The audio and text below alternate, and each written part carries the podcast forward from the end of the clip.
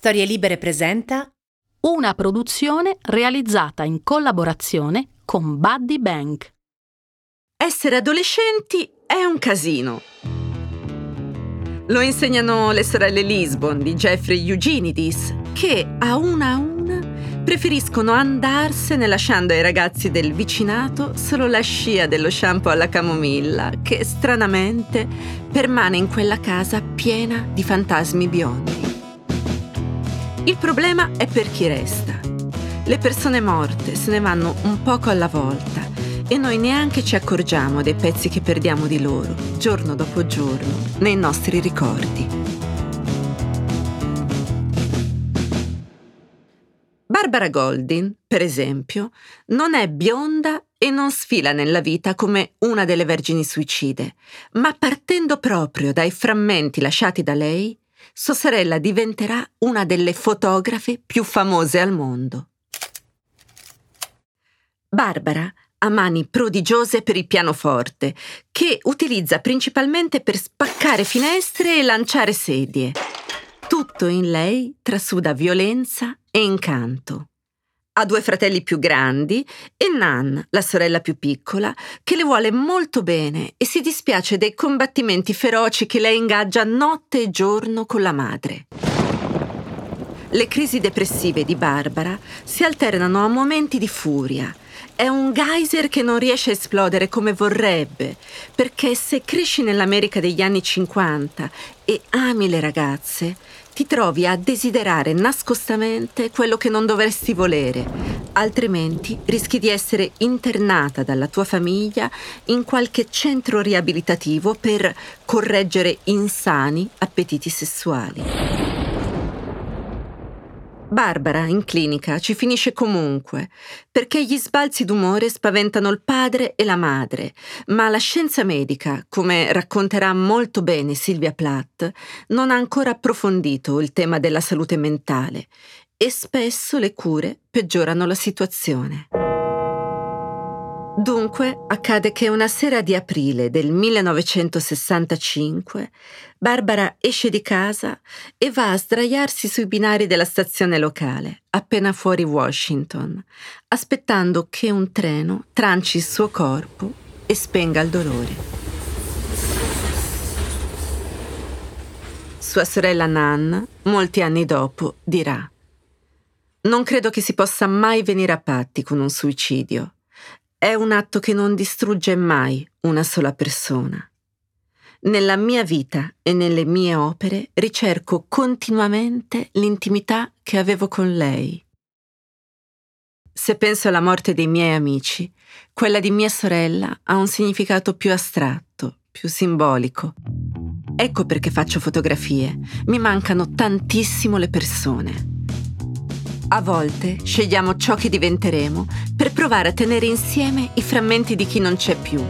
Perderemo la voce, le forme esatte del corpo, l'odore, la risata, ma resterà almeno un'immagine.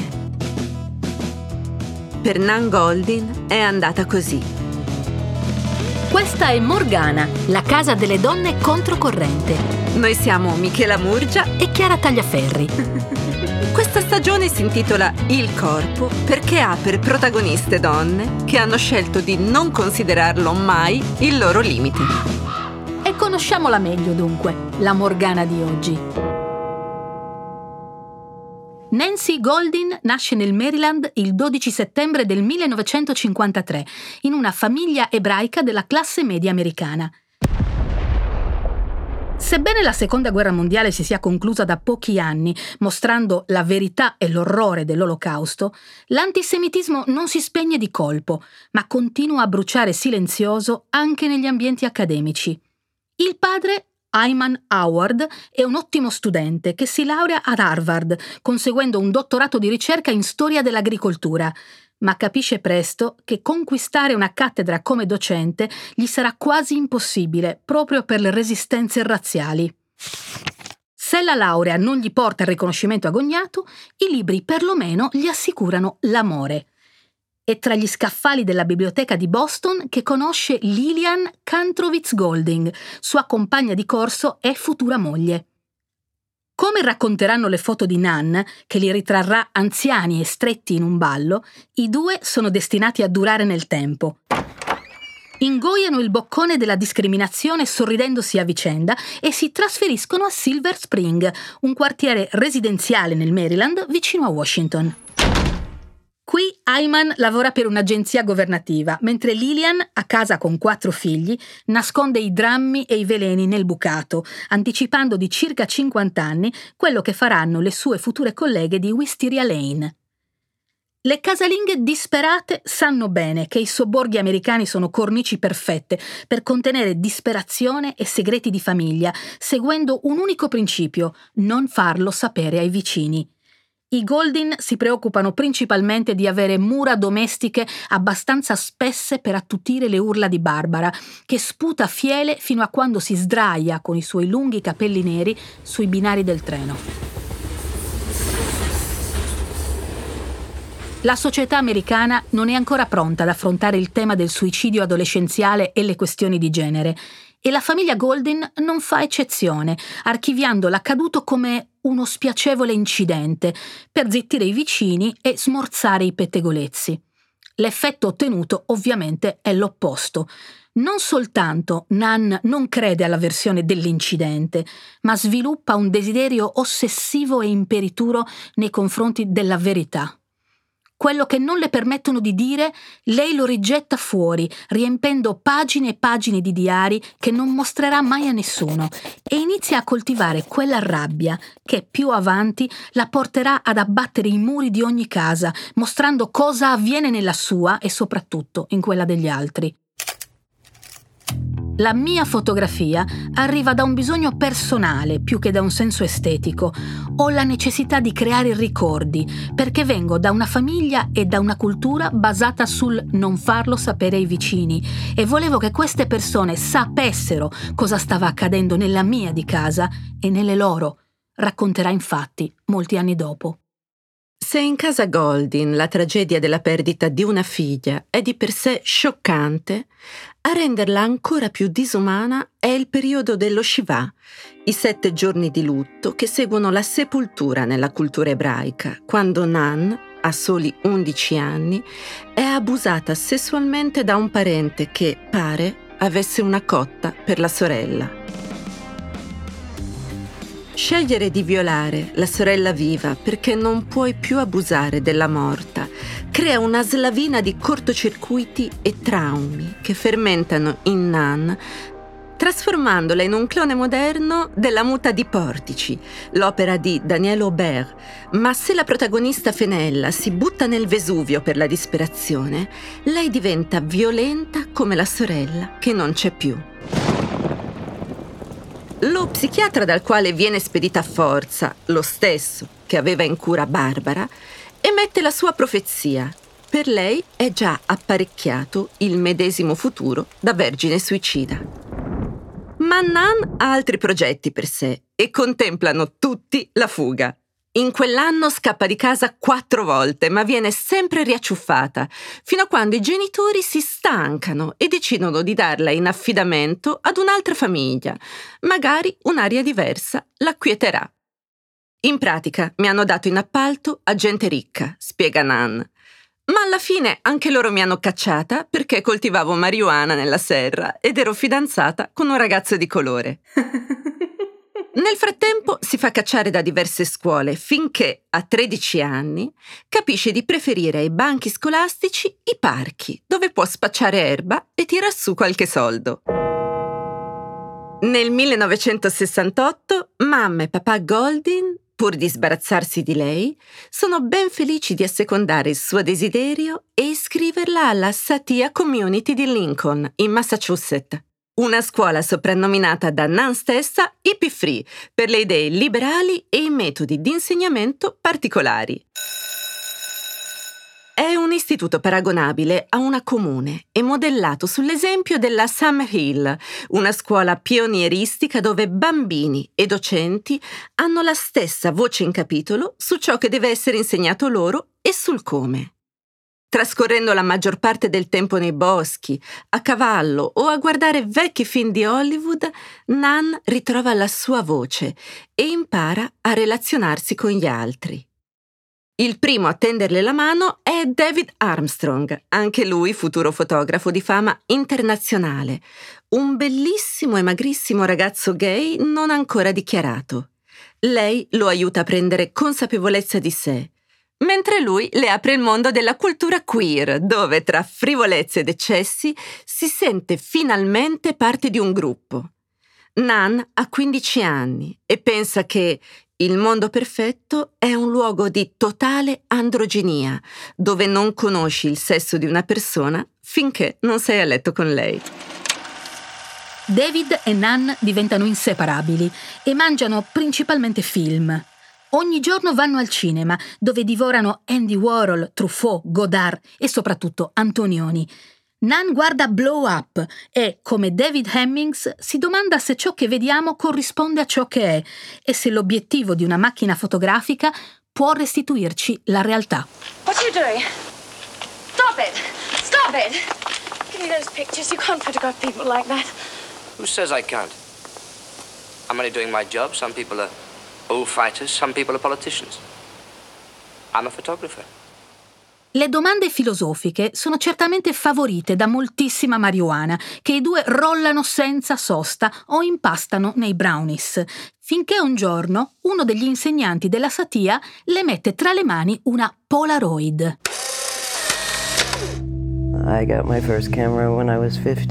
Lei ha 15 anni e fa per la prima volta quello che le verrà poi naturale fare per tutta la vita.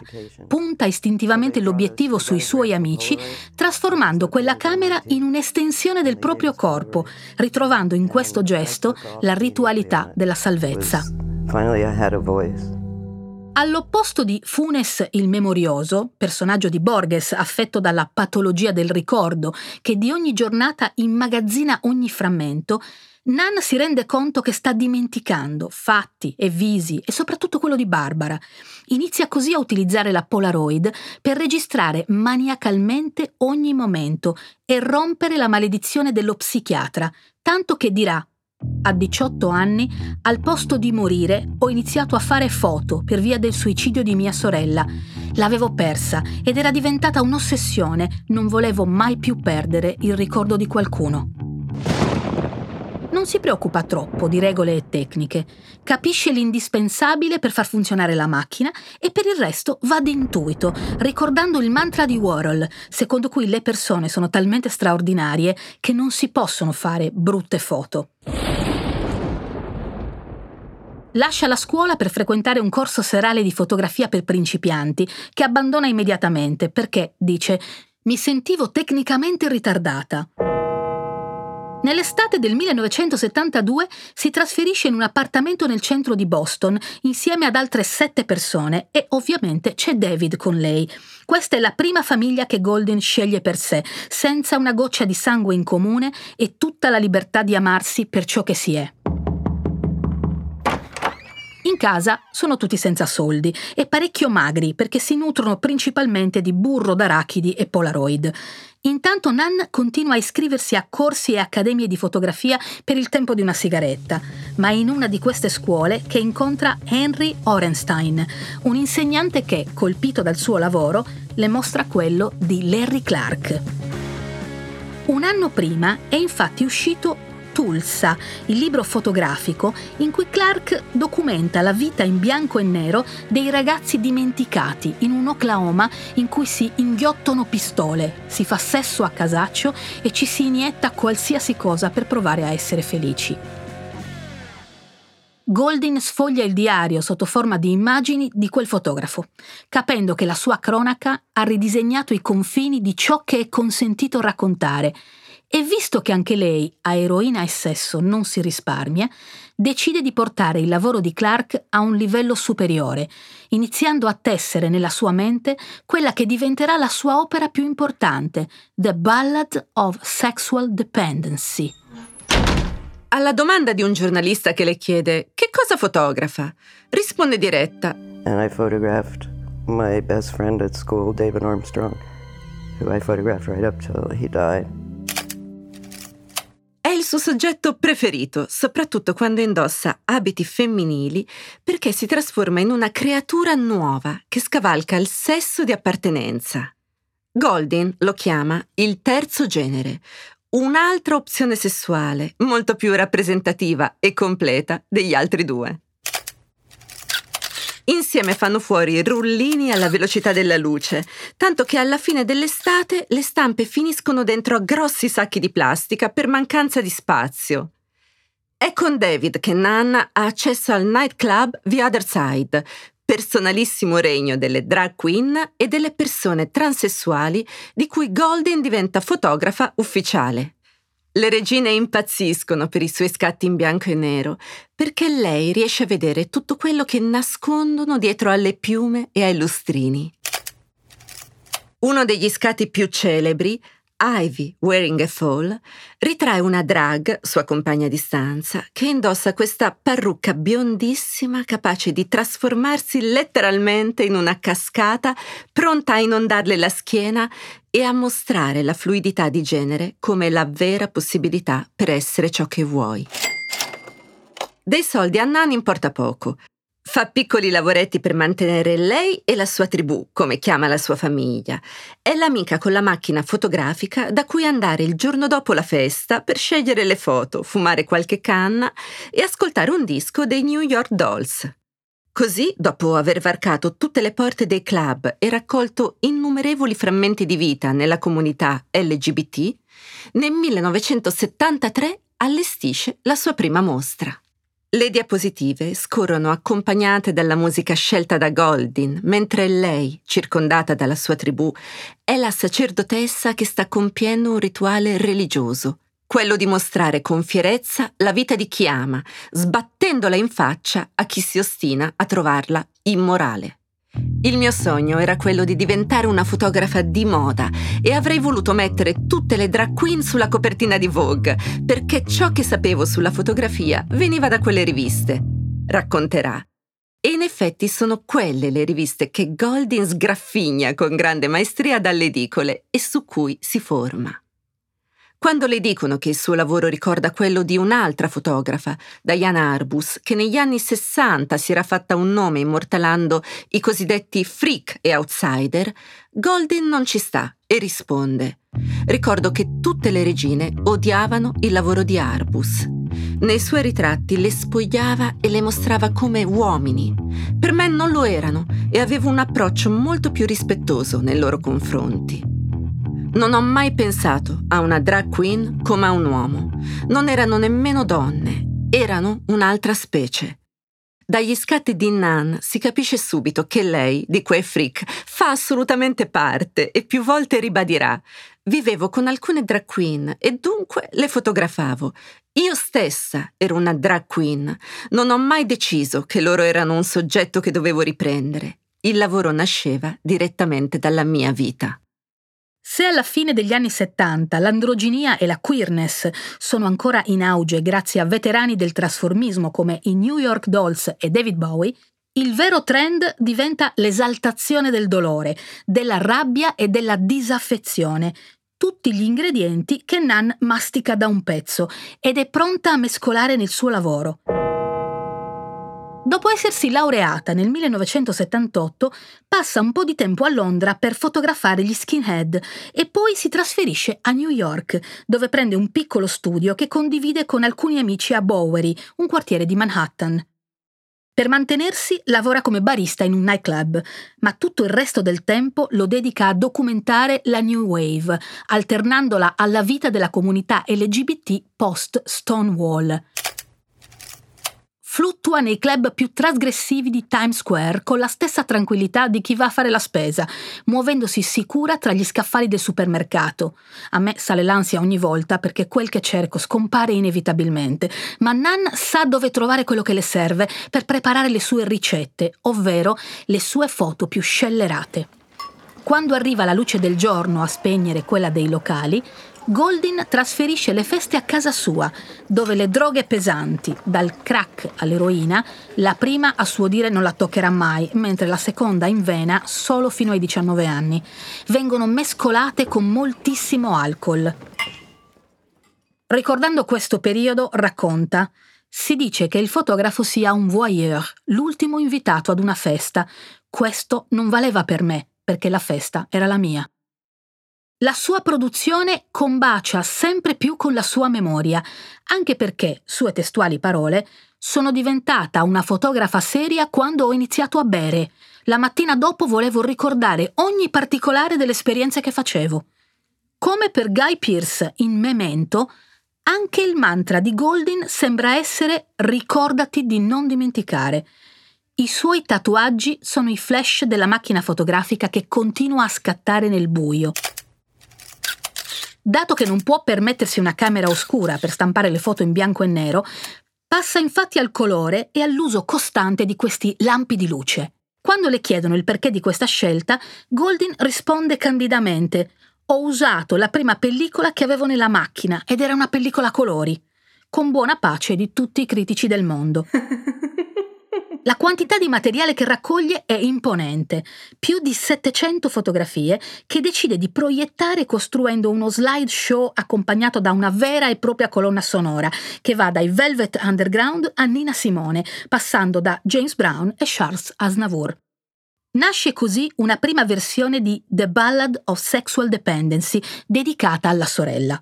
Sembra quasi un film, con un titolo che arriva dritto dall'omonimo brano contenuto nell'opera da tre soldi di Bertolt Brecht, musicata da Kurt Weill. I started taking pictures because I wanted to make films. I found a way to make films by making slideshows. Those are my films. Per l'inaugurazione della sua ballata sceglie uno dei suoi club preferiti, il Mud di New York, e la festa di compleanno di Frank Zappa, l'uomo più contrario al mondo all'uso di droga e allucinogeni vari. Minaccia i suoi musicisti di cacciarli se scopre che ne fanno uso. La ballad è una composizione aperta, una sorta di installazione artistica in movimento, perché Nan, con il tempo, aggiunge fotografie nuove e risistema costantemente la serie, fino a quando, nel 1986, ha materiale sufficiente per allestire una mostra alla Borden Gallery di New York. Le immagini scorrono con un ritmo sincopato, alternando avanzamenti e arretramenti temporali. È una vera e propria autobiografia visuale, un diario di lei e dei suoi amici accomunati da un patto di sangue che riassumono così un simile senso della morale, il bisogno di vivere ogni istante, la sfiducia verso il futuro, il rispetto per l'onestà e la necessità di spingersi oltre i limiti. E a proposito di dipendenze, Nan riprende anche le violenze che subisce. Per circa tre anni porta avanti una relazione tossica con Brian, un uomo dallo sguardo feroce. Nonostante nei suoi scatti sia uno dei pochi visi che ha la capacità di incutere timore, per un lungo periodo lui diventa il centro del suo mondo e anche del suo lavoro. Per un po' Brian è stato davvero stupendo e dal punto di vista emotivo ci combinavamo perfettamente, racconta Nan. Era un po' come trovarsi in un triangolo selvaggio, io, il mio amante e la droga. Avevo iniziato a bucarmi a 18 anni ed ero riuscita a smettere, a fermarmi con grande facilità. Pensavo che nulla potesse incastrarmi. Ma non è mai così. Nessuno riusciva a capire cosa vedesse in lui, racconta un amico. Non facevano altro che litigare.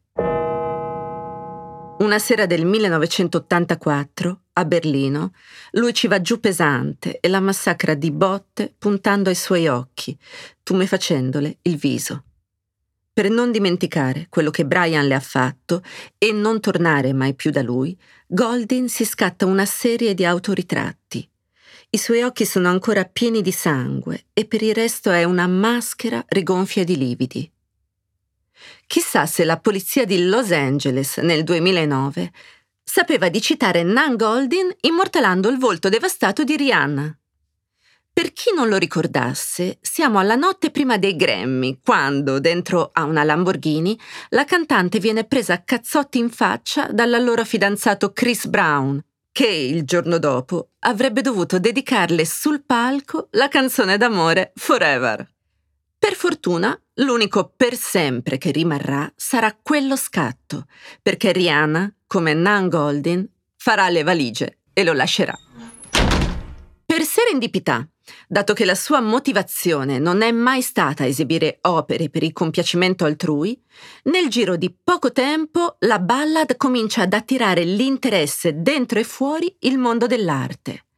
Alcuni critici paragonano l'opera ai primi film di Warhol e John Cassavetes, Altri invece accusano Goldin di sfruttare la fotografia del dolore a scopo commerciale, oltre a ritenerla incapace da un punto di vista tecnico, data l'ipersaturazione dei colori e l'uso dei flash. I was given a hard time by male photographers for years, both for my lack of technical ability and my subject matter. Dicono che i suoi scatti sono crudi, volgari, che quei corpi nudi sono osceni e volutamente scabrosi. Anche il presidente Bill Clinton nel 1997 attaccherà il suo lavoro incolpandola di promuovere il lato chic dell'eroina, ma Goldin, frequentatrice da sempre dei gorghi di silenzio in cui fermentano i veri mostri, risponderà serafica. Non mi interessa davvero la buona fotografia, mi importa solo la completa onestà. David e io abbiamo chiamato il nostro lavoro la scuola della polvere e dei graffi perché tutto ciò che ci interessa è il contenuto. E quel contenuto il pubblico lo ama così tanto che le proiezioni diventano dei veri e propri eventi catartici e Nana è richiestissima dai locali notturni, come il Plastic di Milano nell'86, e dalle gallerie alternative, le prime ad accorgersi della rivoluzione fatta da questa ragazza dai capelli riccissimi e rossi. I suoi scatti non innovano solo il linguaggio estetico, ma anche quello politico, perché, come lei stessa dichiara, il mio lavoro riguarda i generi politici. Cosa significa essere uomo o essere donna? Qual è la natura dei generi sessuali? Ballad mostra come si può diventare sessualmente dipendenti da qualcuno senza che questo abbia niente a che vedere con l'amore parla di violenza tra i generi, è strutturato in modo da far vedere tutti i diversi ruoli che può assumere una donna e poi un uomo, successivamente i bambini, il modo in cui vengono cresciuti. Con buona pace di Paris Hilton, che sostiene di aver inventato il selfie insieme a Britney Spears, è chiaro che ogni volta che scrolliamo il feed di una persona semi-sconosciuta su Instagram, stiamo osservando una rivisitazione dello slideshow che Nan Goldin proiettò 30 anni fa circondata dai suoi amici. L'abissale differenza però sta nel fatto che le sue immagini non edulcorano una realtà dove sono tutti belli e in pose che simulano una felicità spesso inesistente, ma apre una finestra feroce sulla vita che squarcia letti e marciapiedi. A chi le fa notare l'analogia dice Molto prima dei social media, Ballard rivelò che documentare la propria personale esperienza di vita poteva essere valido quanto documentare persone e culture che non si conoscono, ma ora sono terrorizzata che tutto quello che credo della fotografia e di questo lavoro non sia più valido a causa del computer e del modo in cui facilita la manipolazione delle immagini. Il mio è sempre stato un lavoro sulla realtà, la dura verità, e non c'è mai stato nessun artificio. Ho sempre creduto che le mie fotografie catturino un momento che è reale, senza nessuna organizzazione. Purtroppo, come ricorda lo stesso Armstrong in un'intervista, tutto quel glamour associato allo sballo era difficile da conservare e il cast della ballad, come i ragazzi dello zoo di Berlino, deforma le sue possibilità di futuro, passando dai club trendy agli angoli bui, dove l'impresa eccezionale è trovare delle vene ancora disponibili. Nan trascorre quasi due anni nella sua stanza, drogandosi a tempo pieno, scambiando giusto qualche parola con gli spacciatori. Quando le chiedono se utilizzava stupefacenti per sopire il dolore di Barbara, risponde Assolutamente no, non posso usare quella scusa. Volevo sballarmi fin da ragazzina, per allontanarmi il più possibile da mia madre e dalla vita suburbana in cui sono cresciuta. L'unico autoritratto di Goldin risalente a quel periodo è uno scatto mosso, apparentemente casuale. È seduta sul letto mentre parla al telefono, circondata da un sacco di posacenere. È una fantasma, con gli occhi sfocati, che forse per la prima volta si rende conto di come sia terribile specchiarsi nel proprio abisso fotografico. Se da un lato la camera l'ha liberata dalle costrizioni di una vita che la soffocava, dall'altro sequenziare i suoi eccessi e quelli dei suoi amici l'ha imprigionata nuovamente. Nel 1988 sceglie di entrare in comunità per disintossicarsi portando con sé una copia della ballad e la sua macchina fotografica che le vengono requisite all'istante. Ero patetica, dice. Non facevo altro che restare sdraiata a letto a guardare Lucy and I. Non esistevano né il giorno né la notte, nessuno si curava di me. Immagino sia stata la solitudine a darmi la motivazione, ma a parte questo ho deciso di entrare in una comunità non per disintossicarmi, ma per avere il metadone. Quando sono arrivata lì ero talmente smarrita che mi sono resa conto di non poter andare avanti e ho ceduto. Nan a poco a poco migliora e può trasferirsi in un centro di riabilitazione dove le consentono di utilizzare la sua macchina fotografica. Così, scattando dei semplici autoritratti, scopre qualcosa che nei club notturni le era impossibile notare: la luce del giorno e i suoi riflessi sulla pelle. Nelle foto la vediamo vicino a una finestra, sopra il letto o sotto a un albero e, come dice lei stessa, impara a riscoprire la sua faccia e colori diversi. I nuovi scatti sono uno studio sulla vulnerabilità, perché, come lei stessa racconta, appena uscita dalla riabilitazione non riuscivo neanche a prendere un pullman. Quando dico che la macchina fotografica mi ha tenuto in vita, lo dico letteralmente il mio lavoro è quello che sono.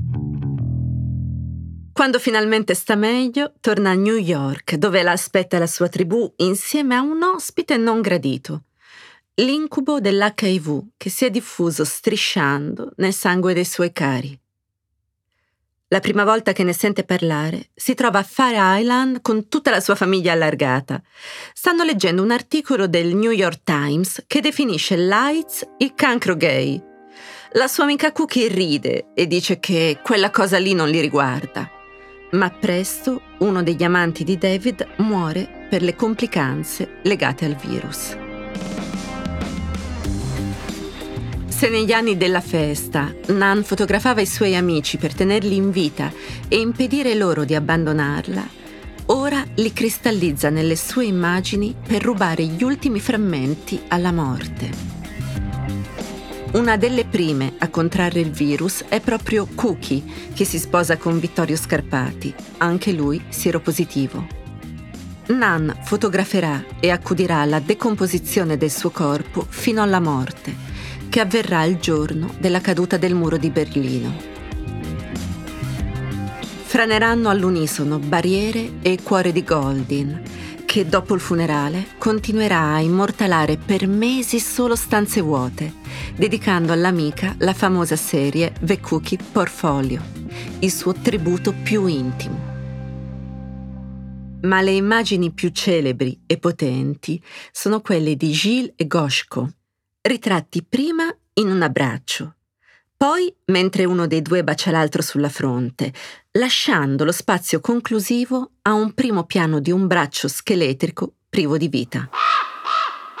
Nan viene accusata di diffondere una narrazione negativa dell'epidemia ma lei che da sempre trasforma il suo lavoro nella sua militanza, si scaglia contro chi davvero sta facendo una pessima propaganda, e cioè il presidente Ronald Reagan, dichiarando lui va negli ospedali come un reporter a fotografare persone con l'AIDS. Io voglio mostrare il senso di perdita in cui cadono le persone con tutta la loro complessità, non solo il virus. Per scrollarsi di dosso quel senso di morte, torna a fotografare le drag queen. C'è una nuova vita notturna che fiorisce attorno ai locali come lo Squeeze Box. L'aria che si respira è diversa e invade le strade. Il lavoro di sensibilizzazione portato avanti dai movimenti LGBT ha permesso di far affiorare in superficie quello che negli anni 70 doveva essere relegato nelle ballroom e Goldin nel 93 presenta un nuovo lavoro che si chiama The Other Side e racconta così. La mia relazione con queste nuove queen è diversa. ora sono io la più vecchia. Anche il contesto sociale è cambiato. Non sono più marginalizzate come lo erano negli anni 70, ma sono più integrate anche nella comunità gay. Molte di loro lavorano come truccatrici o parrucchiere, mentre altre sono modelle per Vogue. I started living in the community in 1972, so I've seen decades of change. And yeah, it's incredible how much people now have a name for their sense of self, and that's really valuable. Ora che le Queen si sono guadagnate le copertine che Nan sognava per loro, lei può dedicarsi a altri progetti, come la collaborazione con Nabuyoshi Araki, il fotografo più controverso di tutto il Giappone che ha sfidato la censura del suo paese per procurarsi una copia della ballad, rimanendo folgorato. I due lavorano insieme a Tokyo Love, in cui documentano la vita clandestina degli adolescenti della metropoli che sfidano le definizioni preordinate di bellezza, amore e sessualità. Nella primavera del 1994, spiega Nan, sono tornata a Tokyo e ho ritrovato la mia stessa tribù, una famiglia di ragazzi che vivono secondo le convinzioni che avevo io da adolescente e che trascendono da qualsiasi definizione di etero o omosessuale.